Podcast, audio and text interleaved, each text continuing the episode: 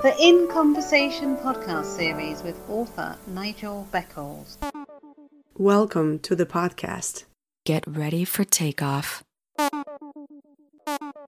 Welcome back to my In Conversation podcast series. My guest for this episode is a poetess, author, and also a lady who has survived the experience of having cancer, Pauline Hanson Gilman. Greetings, Pauline. Welcome to my podcast series. How are you? I'm fine. And first and foremost, Nigel, thank you for inviting me onto your podcast. Um, I really appreciate it. And I am well. Thank you. Well, you're most welcome. So, what have you been up to recently? Well, due to the lockdown and coronavirus, or my mum calls it something else, I've been networking through the social media platforms and, and I've been working with the Brain and Spine Foundation, who have been a tower of strength for me, giving me a little bit back to what I received. Yeah, I understand you're a cancer survivor. When and how did you discover you had cancer, and what type of cancer was it? Right, well, it was after nine years of suffering uh, debilitating symptoms and going through uh, two extra pregnancies, which exacerbated the symptoms even worse. Going to the doctors, my GPs down at the time in uh, Bristol, they I didn't know this at the time, Nigel, but when I found out from the note, they had labelled me a hypochondriac and they had labelled me a psychosomatic and were going to throw me off their list. Yes, so you can understand reading those notes, it was quite because you think that you're going to your doctors and they're there to listen to you, they're nice, the bedside manner is impeccable, and yet they're thinking the thoughts. And I'm not saying I'm not saying that's all doctors. I honest, I am not saying that.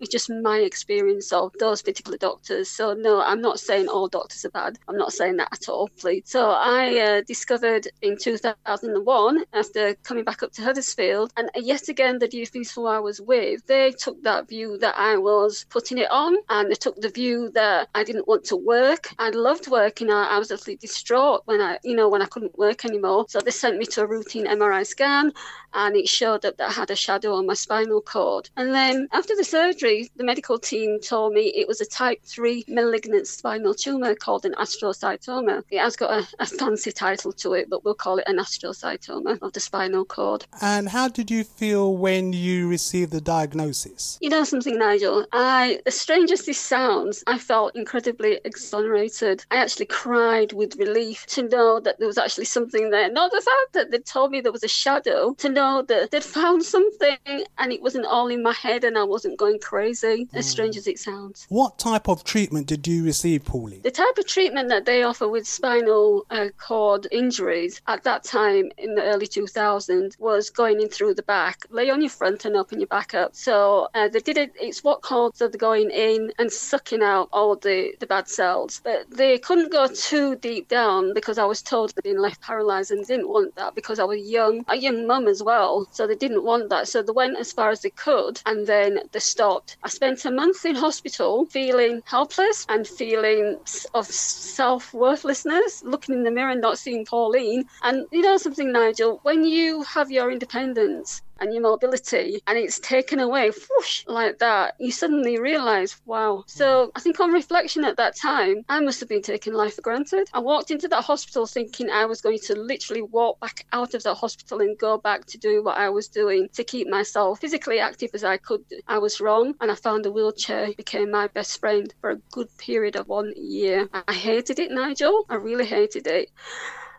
yeah. And then within the year of 2002, after the surgery, I underwent six weeks of radiotherapy on top of the surgery, on top of all the nine years of suffering. So that affected my good side as well as, so from the neck downwards, I am affected. So, was that a result of the treatment you received? Yes, for the first nine years of going through the symptoms, my left side became weak. I had muscle wastage, limping, and obviously with the pregnancies that, as I said, exacerbated it. That what they didn't tell me was that after the surgery, that I would be left defenseless. Defenseless in Tell what the way? ex- well, when I woke up from the surgery in ICU, I felt this enormous amount of pain. I didn't think a human being could take that amount of pain that was shooting down my sides. And I felt as if I was sitting on a sponge. I couldn't feel my muscles. I couldn't feed myself. I just, and it was just a case of I couldn't do anything for myself. I had a catheter in, which I absolutely hated. And when I got out out of the bed, I thought I was going to topple over because I didn't have my balance. My life just turned upside down within a matter of 12 hours.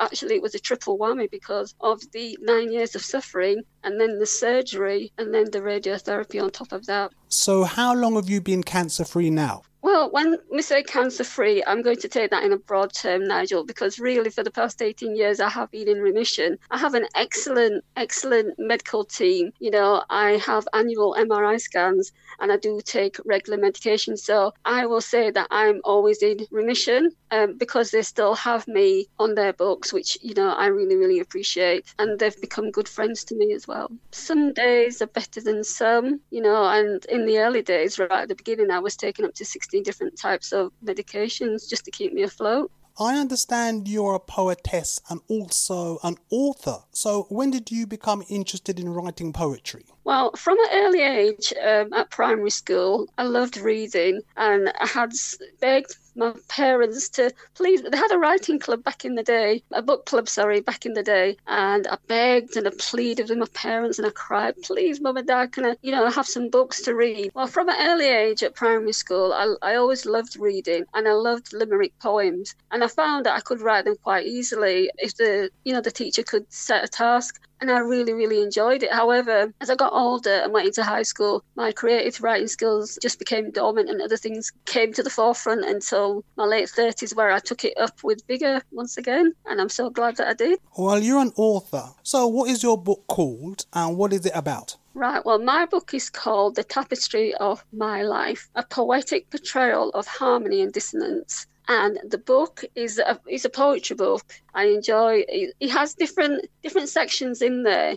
Um, it has the lifestyle poems of my personal thoughts and feelings and emotions. I've also got eulogy poems in there that I had the pleasure of being requested to write them for people. I've also got testimonials in there as well. Got haiku. So, you know, like a life is formed around emotion. One of the aspects is emotions, and it's that book. So, like, if you look at that book, if you read the book, I'm hoping that it would bring comfort to people who may have lost loved ones. For instance, the eulogy poems in there, a celebration of life. And if someone can read that once they've suffered a loss, a loss of a loved one, bring them comfort, then I've helped and know that they've gone to a better place and know that they have happy memories of this person despite what they have gone through and how they've left this world. It's a it's a celebratory of life and it gave me a great honour to be asked to write the testimonials and the eulogies. No matter what colour we are, what creed, what culture, we all go through awareness of emotions, you know, and it's learning to to find and explore our coping mechanisms. It's about sharing our experiences and capturing each other's imaginations, and that's what the book is about. So, what are your plans for the future, Pauline? Actually, most of the collection that I have, I couldn't put them all in the book. So I do have, you know, some that are here, and I've written material, um, new material, and I'm still writing because I love writing. I'm passionate about about writing. And when I met Barrington in 2015, when he came into my life, and I believe my father was the guy guided him to me, he came and he saw all these A4 papers with poems on there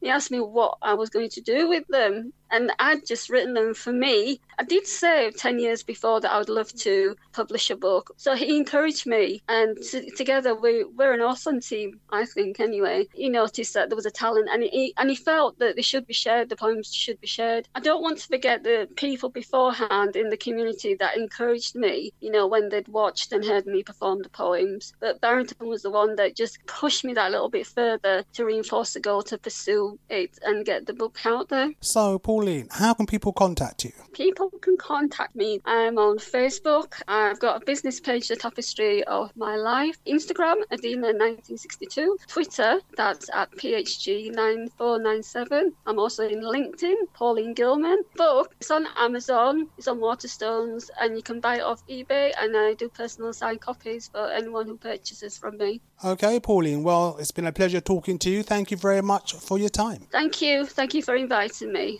Thank you very much.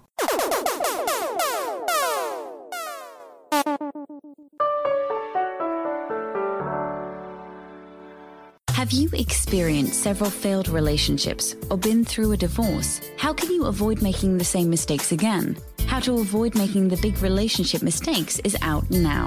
Hi, my name is Nigel Beckles. My new book is packed with practical and common sense strategies that you can use to make better relationship choices. Now you can discover the dangerous myths about love. If your relationship expectations are realistic, why you could be falling in love for all the wrong reasons. How to avoid making the big relationship mistakes. It's a book that could change your life. Available from www.relationshipmistakesbook.com and amazon.co.uk. Kindle version also available. Award winning author Pamela R. Haynes. Her latest book, Loving the Brothers, is available from Amazon and all good bookstores now.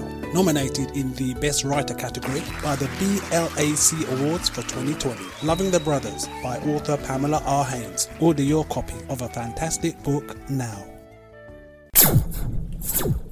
Looking for Love is a documentary that explores black relationships in the UK, seeking answers to difficult questions, transforming the way we think about love and relationships. You know, 50% of couples who marry this year will get divorced. Looking for Love from the award winning director Menelik Shabazz is finally available on DVD.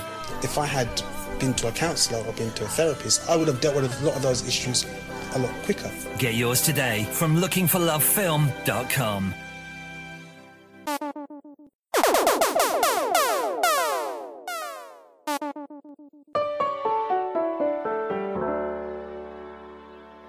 Thank you for listening. Please join me for another In Conversations podcast very soon for more interesting and entertaining discussions. Stay safe.